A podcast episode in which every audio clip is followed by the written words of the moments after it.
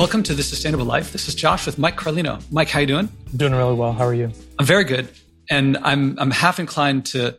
We've had conversations recorded and we've had conversations unrecorded, and mm-hmm. and we emailed periodically about how much we appreciate learning from each other and sharing with each other, and also you've been doing something. I guess it was a month that we said, but then things came up, and it's a little bit longer than a month. Mm-hmm. Yeah, and I'm going to start with that one, if you don't mind. Yeah. So you you committed to something, and can you remind us what was the the meaning, the the memories that what prompted it, and what did you say you were going to do? Yeah, so I have uh, switched and from a smartphone. I've been using an iPhone for I don't know five seven years now, and uh, switched back to not a dumb phone. It is. It's a it's a company called uh, I think it's Wisephone if I remember, and a group called Techless. What they've done is they've kind of taken an Android phone and removed all the glitz and glamour and, and, and things. And it basically looks like a, an old school Kindle where you have the white screen, very basic font, and that's it. No internet. There's, there's a map uh, setup, which was important for me. I didn't want to lose maps since I, that's how I get around places now. Uh, but uh, it, it's very minimalistic. And I, I've been more and more inclined to digital minimalism the more I've looked into it because of the effects that our phones have on us. That's something maybe we could talk about uh, a little more today. But personally, the reason I wanted to get rid of the smartphone was very much due to a conversation uh, my wife and I had about maybe three or four months ago now, where she pointed out that she could tell when I was in conversation with a group of people. As soon as I was disinterested with that conversation, I would start reading articles and things on my phone. And we were reflecting on how I how that's really selfish and not helpful to other people. And it actually shows, I would argue, a disinterest in others. And as soon as I don't find them stimulating in some way to me, then I just zone out. And so we talked about that, and I th- think, and I'm grateful she confronted that and pointed it out. And uh, so the way that I wanted to go about dealing with it was just learning to wean myself of the smartphone. And uh, so I got this phone now where it's super simple. I I now uh, am probably the last three weeks, I'm averaging less than 20 minutes a day on my phone, which. Uh, before you start talking about it, oh, uh, sorry to interrupt. I want to ask something. You'd had this in mind because of the conversation and the observations with your wife. Do you remember in our conversation, I would have asked you, what does environment mean to you? And, and do you remember what came up in that? Yeah, related to uh, actually enjoying it and taking it in. Is that what I'm trying to remember? Yeah, yeah. So yeah, absolutely. I'm happy to yeah go over that. So with the smartphone, and, and this actually ties in that her and I, uh, my wife and I, we were at uh, the beach a, about a month and a half ago. We were on vacation. And, you know, I remember I, I looked around and it, it's amazing. You have people, you know, at a beach, how many of them are sitting, you know, on their chair or in their phone still.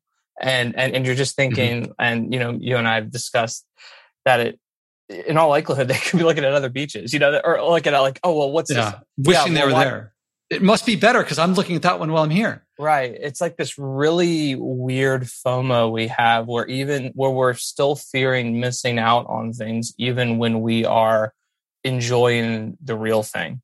And uh, and so that's that's that's a just a cultural analysis and even more uh, probably more personally just a human analysis we are far too easily bored and our phones have become just a, a form of you know constant stimuli eh, to the point where it's so you know warps how our minds and you know the dopamine hit of looking at the screen and being drawn to it and finding identity and purpose and people liking your things on like all these things are tied into our phones to such a way and to such an extent that we are actively turning away from the goodness of creation. As a, as a christian i believe you know this world is made by god and it declares his glory and i want to enjoy that even more so to, to make it even more succinct to the point, you know, I started by saying how my wife said I was disconnected from other people. Well, I believe as a Christian, these people are made in the image of God.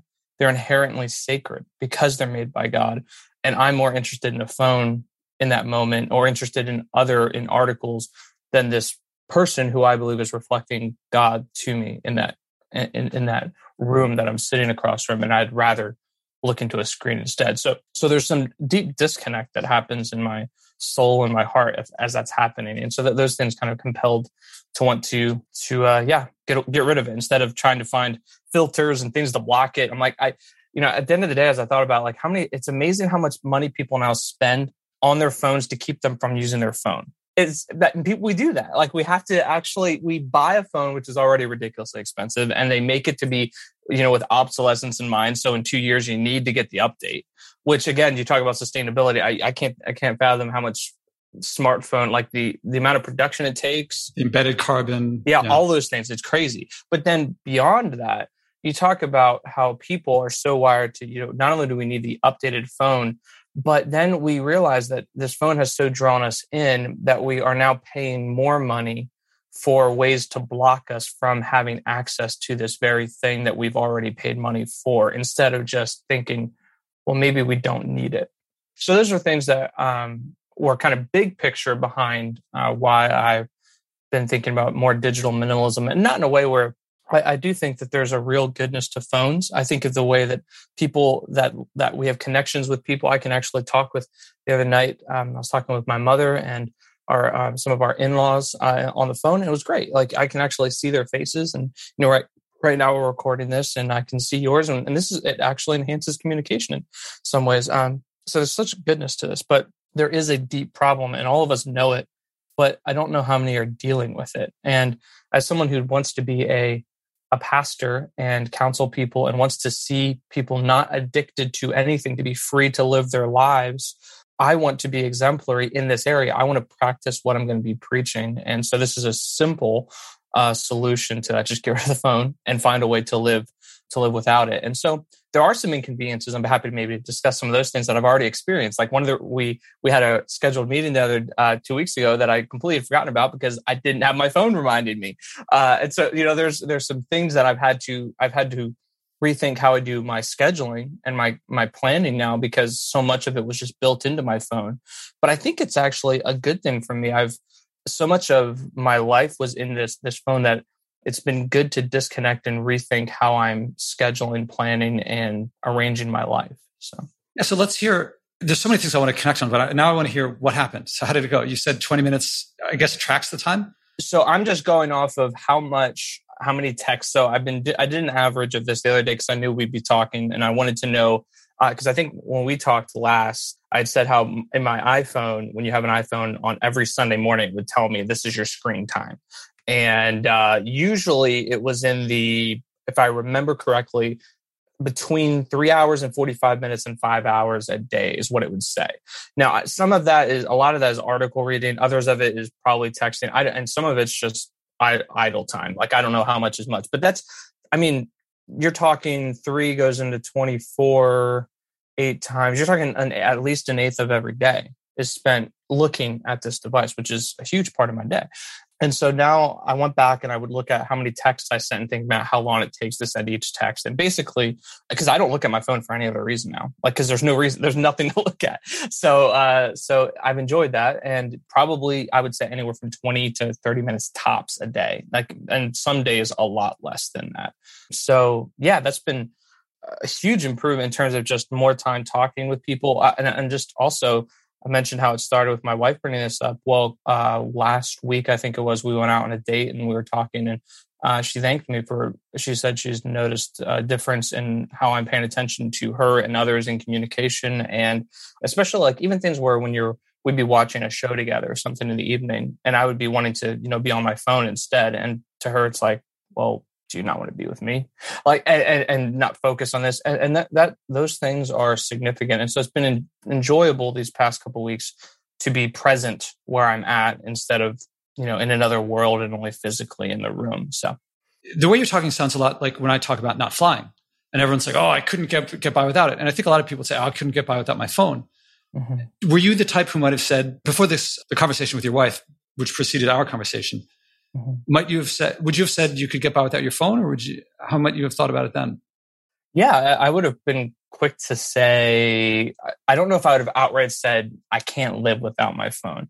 I think I would have been very reticent, though. Apart from my wife calling out the, the blunders and even thinking, like, in convert and conversing with you, just thinking through ways I can improve. I would have been very hesitant, though, at absolutely to go to the phone because as I mentioned, like my calendar is built into that. I I work as a I grade for students at school. So one of the things that's nice, one of the things I've lost is, uh, and this might be a good thing actually in the long run, is I've lost the ability to when I'm on the move Like if I'm sitting down at a restaurant and we're and and and I'm alone for a moment, or if I'm I find free time in the day or whatever, I would oftentimes hop on and maybe look through a student's paper to start making grading marks because I had the school grading app in my phone. So it was kind of convenient where I felt like I could just do that all the time. But but the thing I've noticed is I was also constantly disconnected. And as, as science has demonstrated, there's a lot of research on this that multitasking is not something humans do. we don't actually multi, you can never do something 100%. And you can't do two things 100%. You're going to do 50, 50, 75, 25. You know, you can't do both efficiently. It's one, you're going to do, do something less effective, less efficient. And, and so what I found is this has forced me to, in my day, set stricter and more disciplined schedules, which I really have liked. I, I mean, I so my day is now I I work as a, a warehouse manager and pricing uh, consultant uh, throughout the day, about five six hours a day in the morning. So I get done with that. I get home, I have lunch, spend time with my wife. Then I will uh, hop on, uh, do some grading for a little while. Then I'll usually have an afternoon class that I go to at Southern get back from that and then i have to uh, have some small segments to do some more grading and things like that so like it's actually forced me to be more uh, intentional and specific as opposed to just i think a lot of ways my smartphone allowed me to be lazy because i didn't have to really plan i could just do it on the fly and now if i don't it won't get done and i think it's actually healthy because it's forcing me to actually own my schedule and not be owned by a device that's kind of setting the tone for me and allowing me to be lazy and just fill in the gaps in other areas. My hunch is that, and I have a bias here because of what I, well, is that you're actually, I bet you're more productive now, even if you don't have, even if you, you feel, you probably felt more productive then and you probably are more productive now. Oh, I totally agree. I've already noticed how when I'm writing down, so, you know, it's interesting. Um, so I had a month of the the, we started the fall semester for my classes about a month and a half ago, and I had a couple weeks of having my smartphone and other things.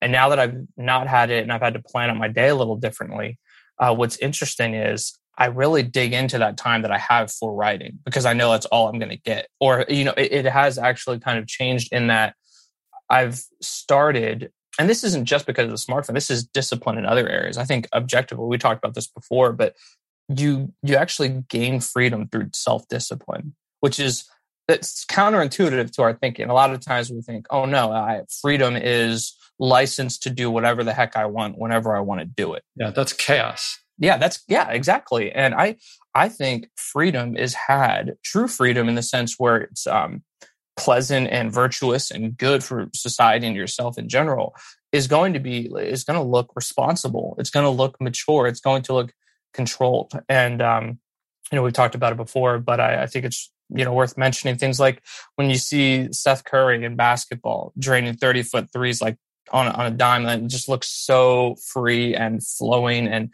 and almost effortless. Well, it isn't effortless.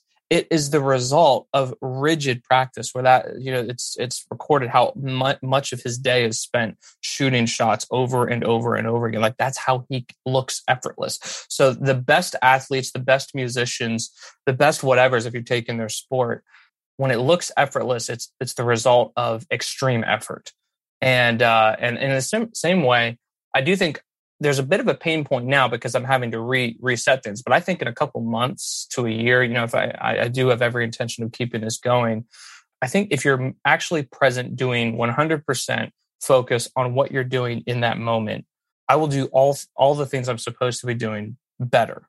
And instead of doing a couple things, you know, throughout the day randomly, not as well. And then what it leads to, what, what's interesting is I think about how when I used to just do all things kind of together throughout the day is you're kind of presuming that you're going to have time later to fix things. And we just think objectively about how how selfish and presumptuous that is. I don't know if I have tomorrow. I don't know if I'm going to have time to do that again. And uh, so I, I don't want to live my life just assuming that I'm gonna, that everything's going to work out. I want to actually be disciplined with my time and controlling it. So you're talking about uh, Curry reminds me of what I sometimes describe as my favorite video on the internet. It's, and I'm sure we've all seen LeBron James play, and he does what he does is magic, right? These 360 mm-hmm. like crazy moves. Yeah. My favorite was in in the finals. I think he's dribbling down the court. He jumps up, intending to pass it to a teammate, but in the time he jumps up, the teammate gets covered. So mm-hmm. he's in mm-hmm. the air. He's dribbled, so he he, he can't land. Mm-hmm. and he's got four covered teammates. What does he do? He throws the ball at the backboard, catches his own rebound, and then dunks it.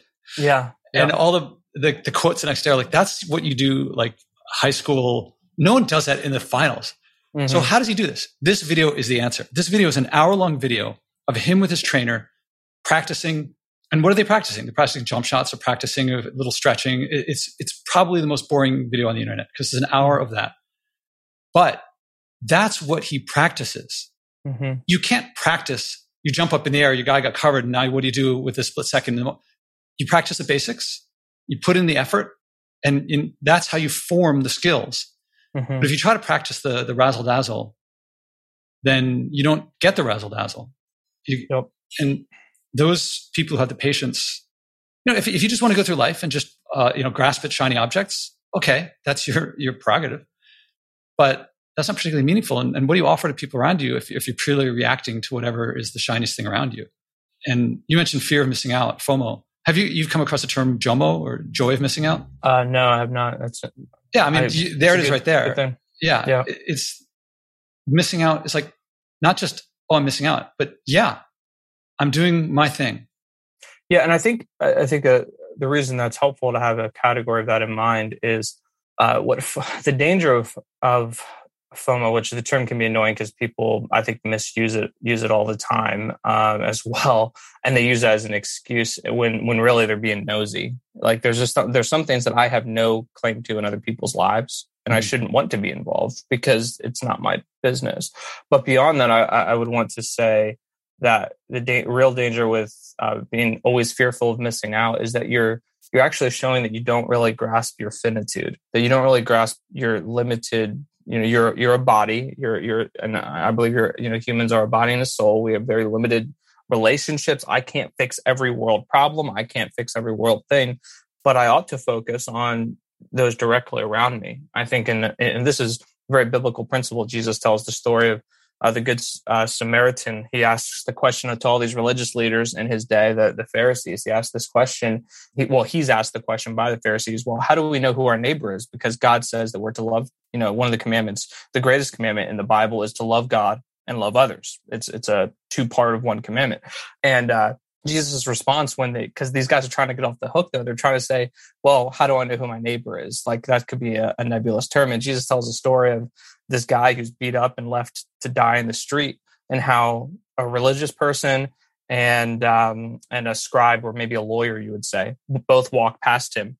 But this Samaritan in the story, which in their in the Jewish context, the Samaritans were considered basically half breeds and were not liked at all. In our day, it might be you know think of how some people were treating maybe um, Muslims after 2001 with the, the trade centers. They were kind of it would have been like say and then, illegal immigrants or yeah exactly like someone that might be culturally unwanted or or unaccepted at that time. And Jesus uses that person and says, well, this Samaritan, this third person walks by, sees that this man is injured, and helps him, puts him on his donkey, takes him back to an inn takes care of him and gives the innkeeper money and says anything that he needs is on my account. I'm going to cover it. You take make sure he's provided for. And jesus says that's your neighbor. And so this the, what jesus is getting in that story and i think it's a christian principle but also i think it, if our culture would do a better job with this it would change the world i think mm-hmm. is if we would actually focus on the needs directly in our communities instead of so many of us are pontificating virtue signaling about all the problems in the world like even things like you get into more of the controversial issues, whether it be George Floyd or issues of starvation in other countries. And it's like sometimes we get so focused on things that like for, for me, we're so outside of eh, my community in general that it's like, it's one thing to have an opinion on it. It's another thing if all of our time and resources are spent on such broad things that we're not actually taking care of the people directly near us. And so like I, I try to think very much what this tie, tying it back with the smartphone thing and all that is to say that if you are unable to meet the needs and are unaware of what is happening directly in your own local community and don't actually have true relationships where you're taking care of people right around you, then I don't care what you think of the world zills or how you think you're going to fix them. Because you need to show me that you actually have skin in the game before I'm interested in hearing you know you pontificate about fixing the world's problems so it sounds simple but it is i think in our day a revolutionary paradigm to say what if we actually focused on our neighbor, those around us, took care of them. Like, for example, with the horror that's happening in Afghanistan and in Louisville here, in the next month or so, we're expecting a lot of refugees coming in from Afghanistan. And, and so I'm in, you know, I know that some of our local churches, we're all talking about ways to strategize to open up some apartment complexes, figure out ways to bring them in and make sure these people have a place to go when they get here. And like, those are ways I want to take, like, when they were in Afghanistan, I couldn't do as much, but once they come here, they're my neighbor. How do I deal with that then? Like, and so that, that is something that I want to see more emphasized. And I believe that we would see a lot more actual change happening as opposed to just, you know, my, you know, aimless words spoken into the air that don't really have any substance to them. Yeah. There's a change that I've, I'm starting to work through. This podcast used to be called Leadership in the Environment. And I've been focusing, I, I've been saying what we need is leadership. Like there's a lot of facts and figures. There's education, there's science, incredibly important. And there's people trying to legislate. I think these things are important assuming it goes through a democratic, fair process. Mm-hmm. And I've been saying we need leadership. We need people to like, role models and images and stories and things like that. Now, it hit me that leaders, a lot of people perceive leadership as like sticking your neck out and it takes a lot of work to lead.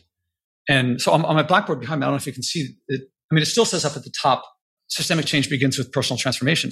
But now I'm thinking of switching from leadership to teamwork.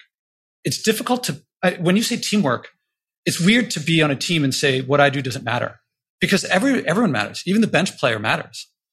And but it doesn't require stick your neck out so much. And it's you can't be it's it's hard to be a, a teammate if you don't join the team. You don't join a team by talking about something you read somewhere. You got to join the team. Yep. And that doesn't mean you're going to be, you could choose to be a team leader and, and put everything in to be a great player, an outstanding, and it, sports, I'm saying sports, but it could be playing in a band, or mm-hmm. it could be uh, doing a play in drama, or business, or the military. You know, teams everywhere. Uh, family.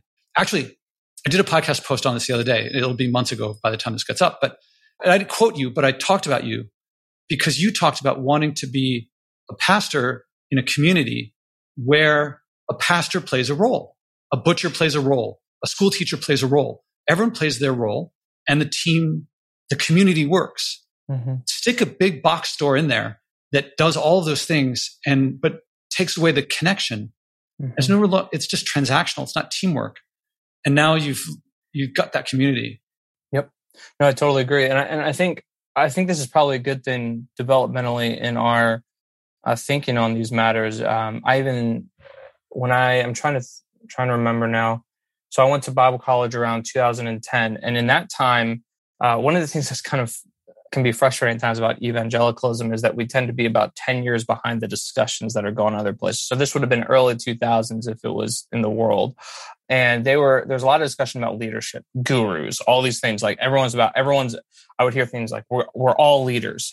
And I hated that. It's like, no, if everyone's a leader, then no one's a leader and it doesn't mean anything. And so I think you're right. The teamwork is, is, is a way to look at it. But, but more than that, to be specific, an acceptance of your role, and I would say from a Christian worldview, an acceptance of your role as assigned by God and how that ties in with other people. When you when you embrace that and you live in in um, when you enjoy that role, when you pursue that and make that your end, that you're going to do what you were called to do well, then the actually all those around you can flourish. Like I think of you know just a, a silly example that makes sense of this is trying to think of a kicker in football demanding to be the left tackle.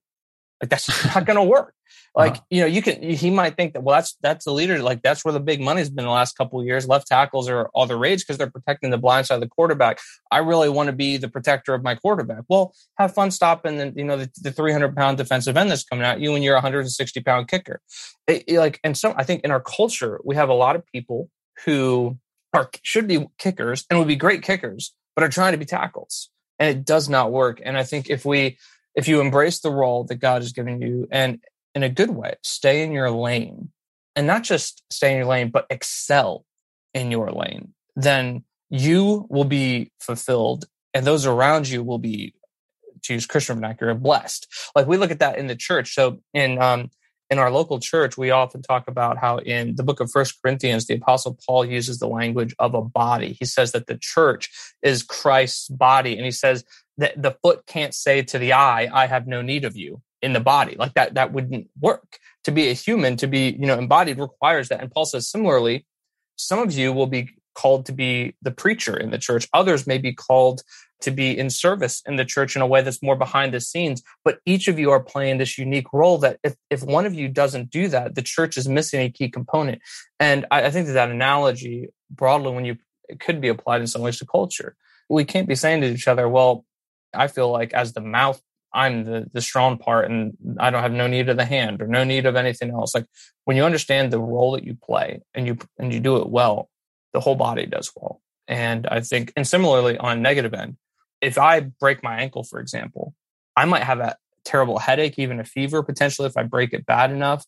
I can't move the rest of the day to the point where if I can't, and if I can't walk, my eye doesn't do all that great in terms of getting its thing done throughout the day either. Like if I can't go anywhere.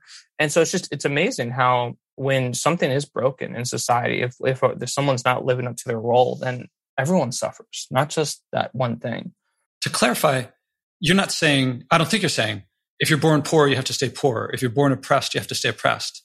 No, not at all. There are um, avenues uh, to get out. And I believe, I mean, I'm a conservative and I'm, I am capitalist. I believe that's one of the good things that we can learn from capitalism is people working out of situations. No, and, so I'm not saying necessarily someone that's poor in society must must always stay poor. I'm saying that rather there are people who are going to be gifted in maybe just take personalities. Uh, for example, some people are going to be more introverted versus extroverted, or some people are going to be far more skilled at math than they are at art.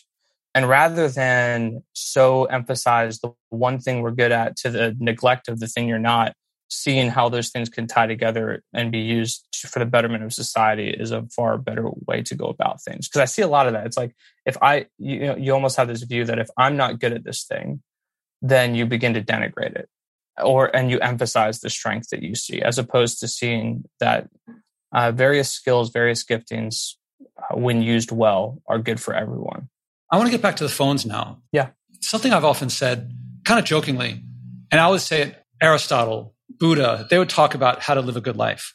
And i would often joke if they were alive today you know they figured out how to be happy how to live a good life mm-hmm. for themselves. If they were alive today would they say I thought I knew how to live a good life, but what I, I was missing an iPhone. Now I can have a good life. Right. I suspect that they would probably, I suspect that they would probably say, Oh, another distraction. Still the same things create a good life. Mm-hmm. And I wonder, what would Jesus do with an iPhone? What would, like, would Paul use social media to spread the word more? I, I'm curious, what would, how does it look from your perspective? Yeah, I, that's a great question. I don't see phones or technology as inherently sinful. So I do believe that I wouldn't be surprised at all if Paul had a Twitter account and, and was, was sharing things. But uh, the Bible is clear of a couple things that I would say we have to watch for that are inherent to our social media and technology crazy world. Um, some of them being vanity. For example, I think on on social media, so much of the time we spend our, our, our days endlessly scrolling and being envious of other people. We see, you know, whether we think we, whether we wish we looked like them, whether we wish they had the partner they had, whether we wish we had the money they had to go on the vacations they're on.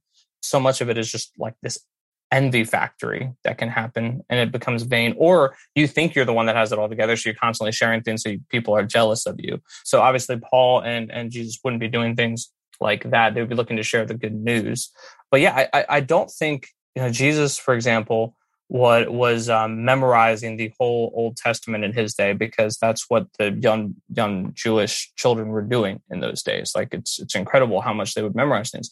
And so in many ways you know jesus it says in um, matthew chapter 2 i believe it is it says that he grew in wisdom and stature among men and and god. In other words he was growing up in the culture he, he grew up in and was growing with the other boys and, and hitting the marks they were doing. So I do think there's a, a argument you can make to say that they'd probably use phones.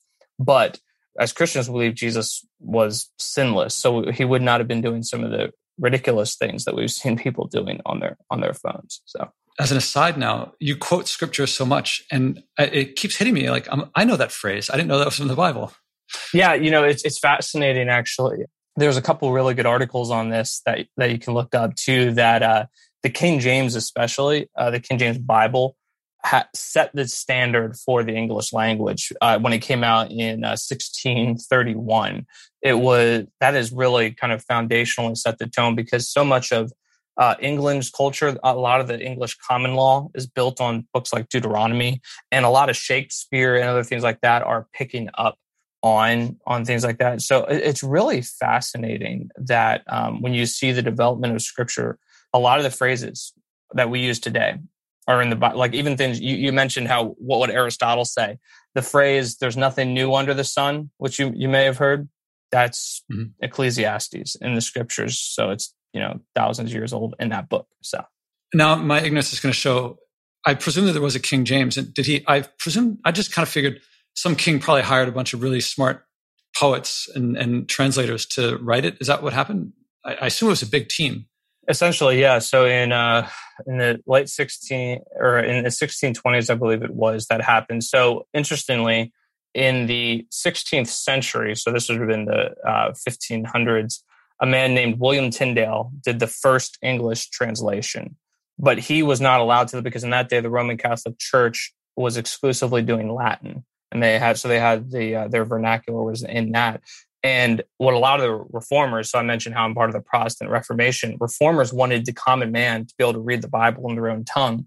But a lot of the Catholics were fearful of this because they believed that the lay people would profane it and they also it took away some of their power potentially. So there's a there's a stranglehold to not see normal uh, common translations being done. So Tyndale was actually burned to death at the stake for translating the English Bible in the in the 16th century. And then, but interestingly, when King James comes along. Uh, I don't know, somewhere I think it's between 40 and 60 years later, the culture began to change to where people actually wanted to have an English Bible. And they were like, well, we need to have a standard though. We can't have any translation saying anything at once. They wanted a, standard translation built on the original writings of Hebrew, Aramaic, and Greek that the Bible was written in.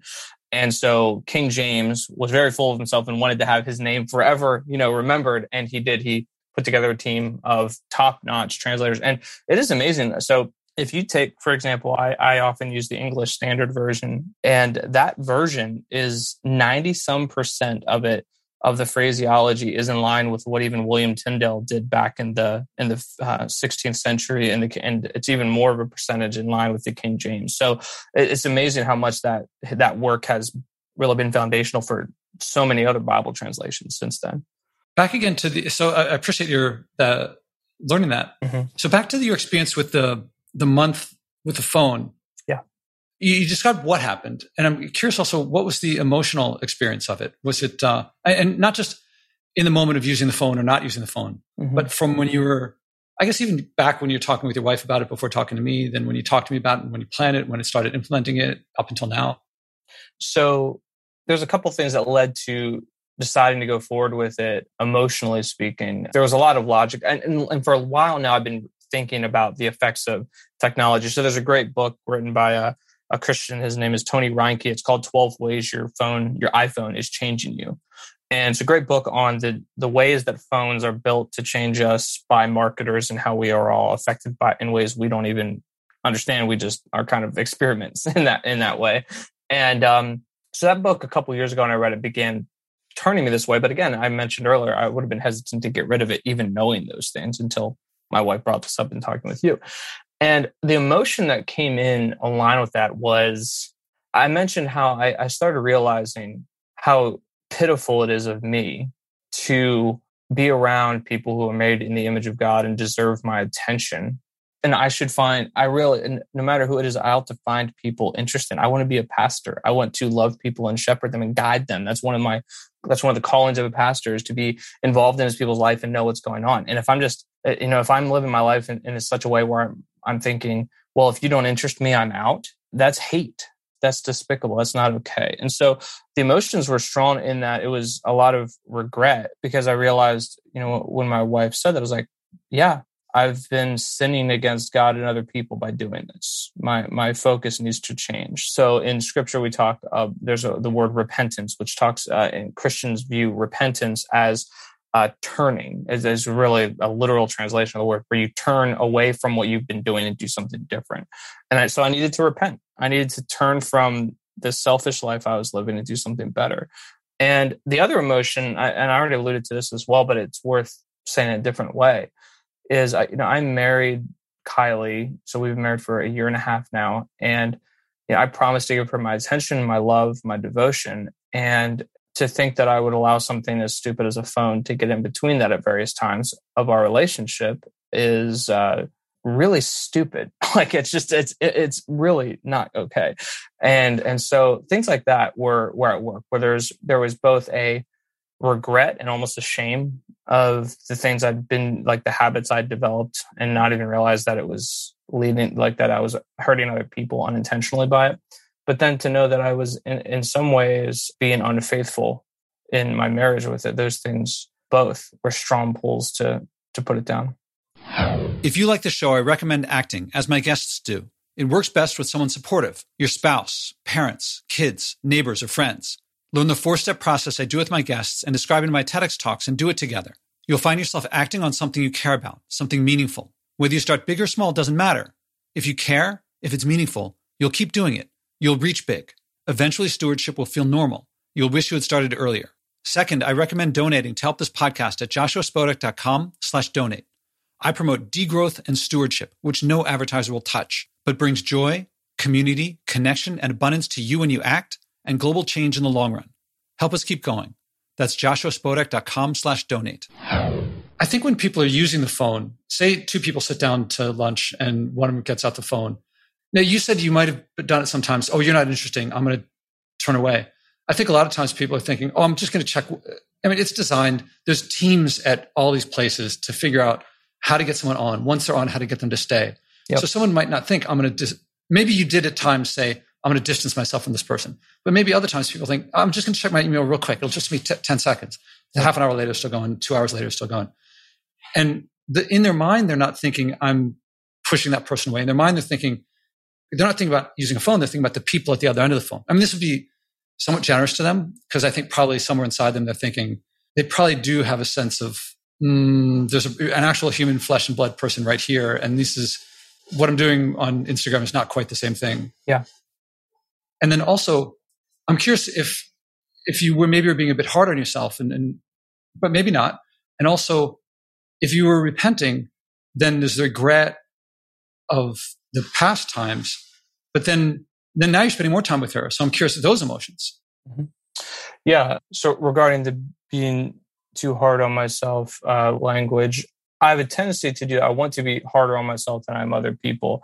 But you are right. A lot of people would probably say something along the lines that they uh, they would say, "Well, I didn't intend it to be that." Well, the thing is, if you are not paying attention and you you know run someone over with your vehicle, it's still it still would be considered vehicular man, manslaughter, whether you mean it or not. If you're intent, if you're missing out on others and not not present with the people that are directly around you, well, your intentions don't uh, negate the effect. They don't take away what you're actually doing. And so, I think one of the one of the things is we there's a term that I'm really interested in, and it's media and moral ecology, like the effect that media has on our morality and culture and how how it retrains us. And if, just because everyone in culture it becomes enslaved to their phone, for example, or uh, enslaved to the stimulus that it, that it offers, doesn't ultimately matter to me how much the intent is because what it's showing is our phones are made in this way and we've all given into it and that's not good. And so how do we how do we fix that? So i wouldn't go every person who's having an issue with their phone i wouldn't say that i you know i know that without a shadow of a doubt that they just hate people or things like that or that they're not interested in other people. But I think once you begin picking back the layers of what's going on with everyone's various addictions, you find you find areas where that is true because your interest is not with them, it's in distraction. And you're disconnecting from the present reality around you to again go into this hole and things that would have been, you know, it's interesting, even 10 years ago, this that was not acceptable but it's completely acceptable now. Like I think of uh, back when I, I, worked at McDonald's back in high in high school, and I remember we had to come in and give our phone to our manager, and they would put it in a box in the office. You can't do that anymore. You can't like jobs are not like people walk on eggshells with people's phones. Like you can't touch their phone. Why? Because their whole life's on that. Their identities in that. Their information's in that. You can't take people's phones like that. It's just it's amazing how as a, the change that has happened, and we make these allowances because we've made the phone more important than it is. And so those are the and and we as a we as users then get drawn into that and whether we intend it or not that's what's happening. And so we need to think about it and make changes. When you talked about you know your intent if your intent is you know oh i'm paying attention to the people through the phone but you're you're neglecting the person that's there. And i started thinking of a more clear cut case would be if i have a pet or i have plants. Mm-hmm. and you know i mean to feed the pet but i don't get around to it. Or i mean to water the plants but i don't get around to it. I'm going to have a dead pet yep. and dead plants. Where do we put our values? Mm-hmm. and of course it's hard not to think if i don't water my plants they're going to die if i treat the earth that way I mean, the earth doesn't, isn't, I don't need to water plants in Yellowstone. Right. But we do have to steward. Mm-hmm. We can't just pollute. And yeah, of course, the phones, we said the embedded carbon in them, for example, but there's also, you know, we think the, the phones don't use up much power, but there are these huge processing plants mm-hmm. that are, you know, when someone says net zero, that yeah. means creative accounting techniques were used, which I called fraud. Yep. It is not net zero. Yeah. Yeah. And if someone wants to ask me why, you know, contact me. And, and, but net zero means not zero. and yeah. So we're driving these farms. Net zero means look at me. I'm trying to be nice. You know, it's nothing but virtue signaling. It, it has, yeah, it's substanceless. If it were only that, that would be nice. But it's, it motivates more. It's like, it's trying, it's saying use more, mm-hmm. consume more. And when you talked about everything that you were saying about phones, I'm also connecting. You're talking about, you're switching back and forth between phone and addiction. Mm-hmm. And the mm-hmm. addictions are sugar, fat, convenience. I get this one. Most people will not get what I'm about saying, but the travel of always wanting, like bucket list equals craving. And mm-hmm. what are some of the other addictions that we have out there? I think gambling, all kinds of stuff. Yeah. Yeah. Yeah. And I don't differentiate. Like if I see, when I go to the park and I see the heroin users, mm-hmm. or I see the people who abuse another drug that was refined out from plants, take all the fiber and nutrients out, and you're left with sugar. And I see a mindset and a behavior that's the same.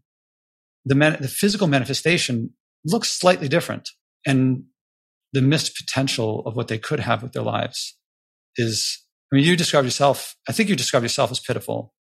And I certainly felt that way. And, you know, I'm not there. People are like, oh, Josh, you're so good. No, I've gone some distance, but the distance I have to go is still much greater. Yeah. And I, I enjoy the, the process. So it's not a struggle. It's except to the extent that the struggle is, you know, I like to exercise. It's hard and I like how it makes me feel.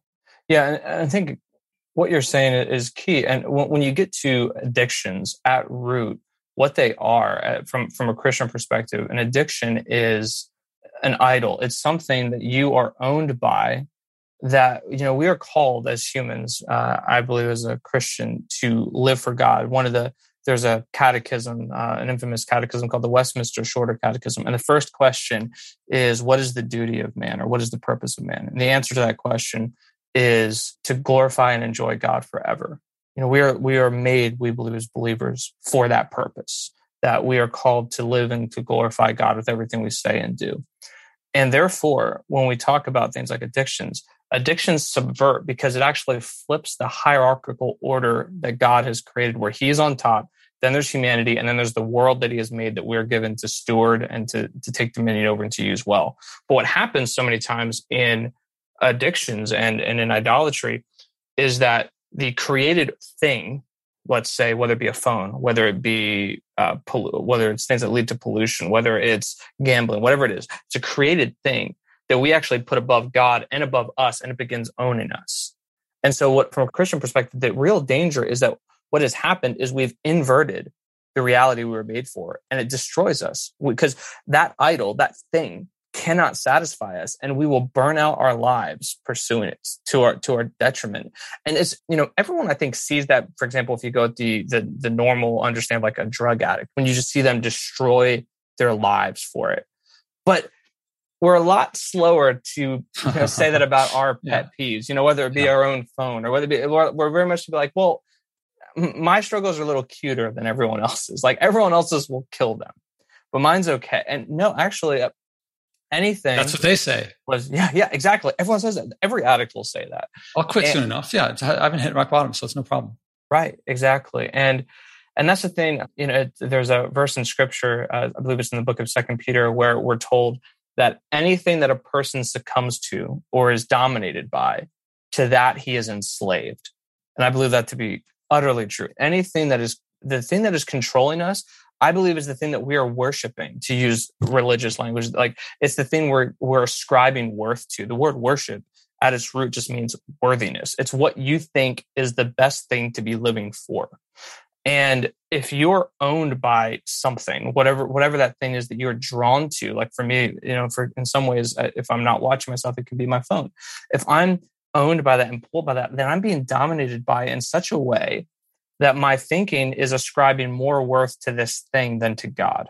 And so, in order for me to be free, in order for me to actually live a life that that is not under the tyranny of some created thing, I need to live as though my life is for God and He sets the standards that I live by, not these other things, because those things I believe will fizzle out and leave me high and dry in the end. Just like the drug addict that, you know, again, we see that there, but we have a million other addictions and things in our culture that we just, we don't ascribe that same shame to or the, and uh, we should. I would guess that our distraction by these things enables us to glorify God more. If you don't under, if you don't have to work for it, what's what's the value? Is that how you would view it? I mean, why create the possibility to get addicted? I would guess that the more that you can, the more that you find something worthy, the more that you value something, but something else is worth yet more, the more you realize what that thing that's worth the most is worth. Yeah. So I believe in the Bible when God creates Adam and Eve, he, he gives Adam a garden, he makes land, and he tells him to to name the animals. He tells him to begin building society in reality and doing all things to the glory of God. In other words, Adam is doing normal normal things in the sense of he's gardening, he's planting, he's doing he's doing work, but it's for because God has called him to it. And what what I'm getting at is that from from my understanding of reality as a as a believer in Christ, when you live for just that thing, when you when your life becomes that, it actually cuts it actually all the joy gets spilled into that thing and it wasn't built to bring about joy. It was meant to lead to god in such a way where you understand that this was given as a gift. In, in some ways it'd be like i'm trying to think of a good analogy to make sense. It'd be like uh, a parent gets a gift that they're they know their child really wanted for christmas and the child is they're enjoying that gift and the parents watching it it brings delight just like god gave us this world and tells us to to take care of it to take dominion of it to uh, steward it well all these things. What the danger is is as from a christian worldview is when sin comes into the picture and flips the hierarchical order so that we live as though god isn't real as though he doesn't exist and we begin going after the resources and not him in such a way that it actually cuts us off from the very purpose we were made for now i had asked before and um, i'm curious post repentance you're now spending more time and more quality with your wife mm-hmm. yeah. what are the emotions that are maybe rediscovering or recreating or creating afresh or how yeah that's a great question yeah one of the, so I, I do believe that um you know it's not that we aren't called to enjoy things i we enjoy them beyond ourselves and they terminate in in the glory of god and so i believe that god has called me very specifically and this is there's verses in scripture that talk about how husbands are to um, live with their wives and understand and to cherish them and to and, and all these things and when I'm doing that, I'm actually honoring and obeying God. And so the joy that I feel in that is directly resulting from the fact that I believe I'm being obedient to Him, not just because it's something else I wanted to do as opposed to the phone. What, what my main r- rationale in moving away from the smartphone has been is because I believe I'm called to greater things than wasting my time on a smartphone. And I believe that that calling is directly from the scriptures from my God. And so the emotion that comes about when I'm spending more time with my wife and even hearing her say that she feels more loved and feels um, and has experienced more of my attention is that I know that I'm living the way that I need to be living, that I'm my priorities are in line. And so repentance is it brings joy and it brings a clear conscience so that I'm not living in the shame of uh, disordered desires that are that are bringing like we mentioned true freedom is not the license to do whatever we want. It's not that my, it's not like, oh, well, I can just be on my phone anytime I want. It, no, like I, when I'm controlled, I'm living in freedom and the joy of that to know that I am actually in that moment, not just a user, but that I am making decisions that are in line with uh, the truth that I believe uh, comes from God that I'm called to do. It's like in this moment, I ought not be on my phone, for example. I ought be having a conversation with my wife and seeing how her day has gone and pursuing pursuing that so that I can love her and, and see if there are ways that I can help her or see the ways that I can serve her or, or those those kind of things like that. That is where the joy is found is knowing that those are the things I'm called to by God. And those are things that are now that I can be obedient to instead of pursuing a lesser thing. Okay, so you've done this with the phone. Are you thinking of of taking the next step? Are there other things? I think you said earlier you're going to continue it. Mm-hmm. It would be weird if you had this conversation and said, you know, now I'm going to go back to the phone. Yeah, yeah, absolutely. Are there next steps? Yeah, uh, there. There's always going to be growth. Like uh, you, you had mentioned how you said there's always things to be improving on. Like it's not you can't just say, well, I'm so good, I got this thing together. Uh, and that comes up in, in the book of Philippians. Uh, the Apostle Paul he writes that he says, "Not that I have attained it, but I'm I'm striving forward until the day when he's thinking when Christ returns and he can be with be with him in glory. And so my pursuit until I die or Christ returns, whichever comes first, I'm happy either way. Uh, my pursuit until that point, though, is going to be growth in, in any area that I see that I see the need of. And so I know, like for example, in the Bible, in the book of Titus, there's a discussion of what older women are to do, what older men are to do, what younger women are to do, what younger men are to do. He kind of has these breakdowns. And what's interesting is he has a couple things he commends and tells and tells the others that they are to do and not to do. But when he gets to the younger men, he says, teach them to be self-controlled. I think that's it's it's just if men in particular, I, I think, and I, I say this as a, a relatively younger man in my you know my late twenties, if we are able to control our faculties, then everything else in life becomes pretty easy. So much of our, so many issues, and I know this because I counsel a lot of young guys. I work with uh, youth all the way up through guys my age quite a bit. And uh, it's just issues of self control, not being able to uh, control their passions. And, um, and that leads to so many issues in their life. And so it goes beyond just the smartphone for me. It goes into areas like even just thinking about my time management and ways that I can be distracted to do things that are secondary instead of priorities. Like I'm always thinking of that. Like, what is in this moment the thing that is most important to be doing? And am I doing that thing? Because it's interesting how we can oftentimes do the things that are not most important and then we get tired out on them so then we give ourselves a break. And sometimes it, I remember this distinctly in college. I knew I, you know, for example, I, I, I'd be like, I know I should be working on this big paper that's due next week, but I would do another lesser assignment and then I'd get tired. And then I would eat ice cream as a reward to myself because I was like, you know, I've earned this. I spent an hour doing it, but I really just didn't want to do that big paper. I want to do this other thing. And I think we do that a lot in our lives where we're like, I know there's these, there are things that I should be doing. But you do the you choose the lesser things you choose the secondary thing and though you might be getting something done you're actually not being productive. You feel you're getting something done which yep. is not the same as getting something done. exactly. And then you kind of reward yourself for it and you really ought to feel some sense of remorse because you haven't done the thing you you should have been doing. And so it's kind of a bigger project than just the phone for me it's just thinking yeah through my life a lot and going okay what what are the main things and actually here, here's where it gets difficult. And this is where life is complex and wisdom is tough. Is um, it's not the same every day. It's not like I can write down one, this is the most important thing. Two, this is the most important thing. Three, this is the most important thing, and that stays the same forever.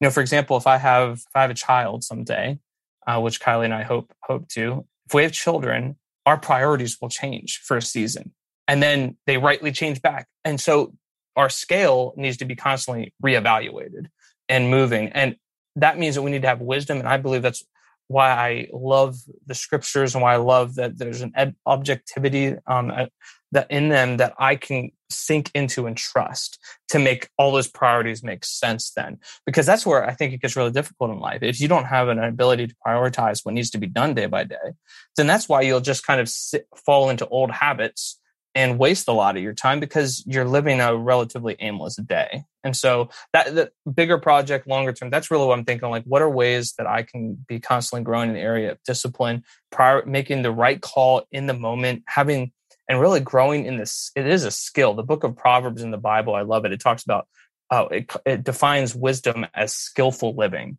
I think that's true. Like when you when you're a wise person, I think of the wisest people I know. There's some older uh, men from my home church that I thought were just really wise men. And the thing I loved about them is they. It seemed like anytime important decisions need to be made, they were the ones that people would turn to because they know in that moment they're going to make the right call. And wisdom is skill.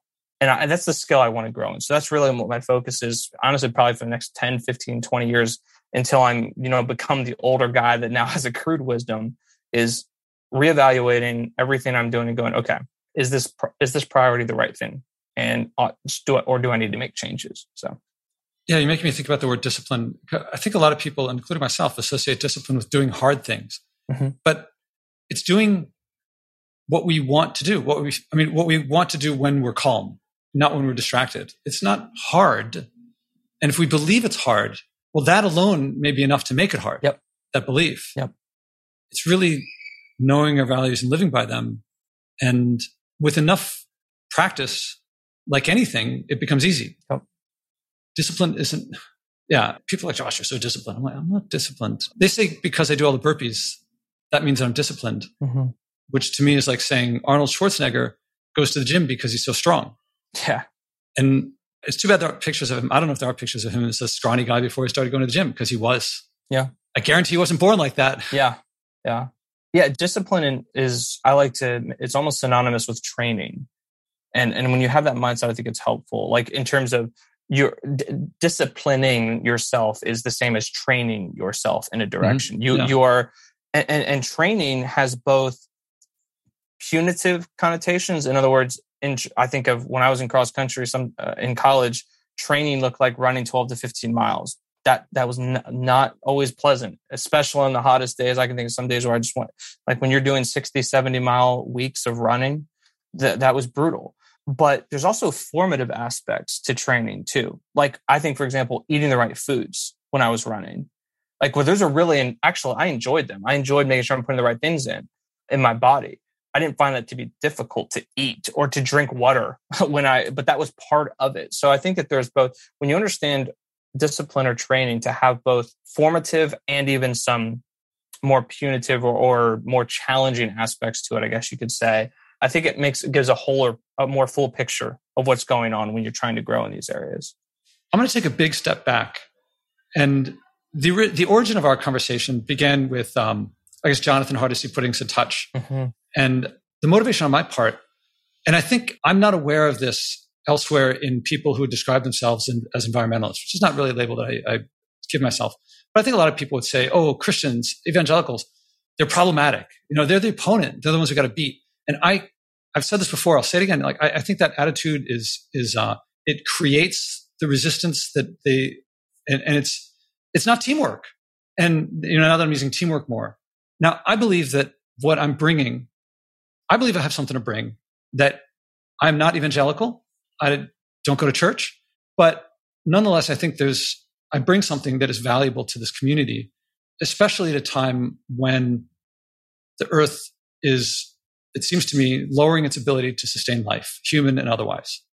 And is this, I think from your emails, I've gleaned that what I've brought is something different than most environmental spring. Yeah, that's a, a good question. I think what, what I've enjoyed from these conversations is it's kind of like similar to I think of like the Joe Rogan experience podcast and how wildly popular it is, right? One of the reasons that I think people like him, even who completely disagree with him, is that he actually gives time to talk through things to his people. And I think that's kind of what, what you've allowed. Like a lot of times um, we make assumptions about people and what they believe and we don't have conversations with them. Instead what we do is we go in with all of our assumptions and what we would expect them to believe and then we shut down the conversation. And uh, i think what you've you've given in this is just a freedom to have a conversation and we don't fully agree on everything and uh, we're going to have wild disagreements down the road, I would imagine.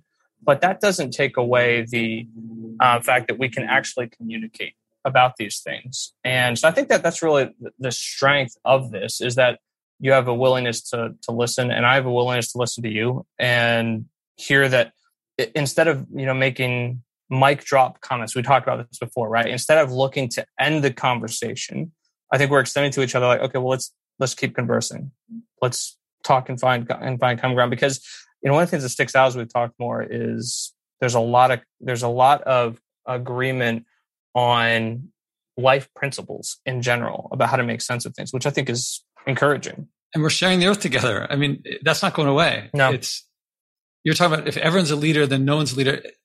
To me, there a lot of people use leadership to describe what I would call citizenship. Yeah. Uh, in, in, a, in a secular, in a, in a civil context. Yeah. I mean, we're not neighbors in the sense that you're talking about earlier of mm-hmm. like we're not right around each other. We're not, we haven't met in person yet, but we're neighbors on this earth and we're, yeah. And we've made contact through this means, which I, I think opens up that that uh that category. And as I mentioned already when I talked about getting rid of the smartphone, I believe you're an image bearer. You know what I you don't you might not necessarily believe that, but I believe that you're made in the image of God. I believe that there is an almighty creator who has knit you together in your mother's womb, brought you into this world, and has given you a sacredness because he's created you. And so when I engage with you, that's a foundational principle that requires of me because of my understanding of other humans a, a respect and um, a dignity in the conversation that I have with them. I am beautiful in every single way. yeah, not similar to that because I do believe that you're. I, do believe that we're fallen, uh, and and then we have to you know have conversations of redemption and what that looks like in our world. But foundationally, in these conversations, that's what's that's what's at play. So is this message that I'm bringing and, and the conversations that I have, is this, I think there's latent welcoming that people who are, who would hear Al Gore and say, oh, stop telling me what to do, or would see Greta and say, oh, stop telling me what to do. Mm-hmm. But this might be something that they might want to hear and listen to and, and participate in. Am I overestimating myself? I would say yes and no. So first, we can't mitigate the actual foundational differences in that I don't have the interpretation of the data that you have in the sense where I see the, the earth at threat right now, which will lead to some, you know, if if we disagree on those things, that will lead to different implementations that really it's hard to work through at some point. So eventually you're going to hit a wall, right? We're going to hit something where it's like, I, we can't go beyond that. But I do think if you don't come in treating other people like you know knuckle dragon neanderthals that don't that haven't ever thought about anything it does open it up to where at root i believe most most human beings just want want to be understood. And if you show them that you can talk with them like and this comes up in, in academics all the time. I, i'm working on my phd and i have to constantly interact with people i disagree with as part of that process right? And one of my goals is to never set up a straw man. I always want to set up what is called a steel man I, you know, I want to steel man the position to such a point where that person, where I'm putting them forward in such a way where that I might, I, my goal is at times to even argue their case better than that they would argue it, and then show the criticism because then I believe I've actually earned the right to criticize it.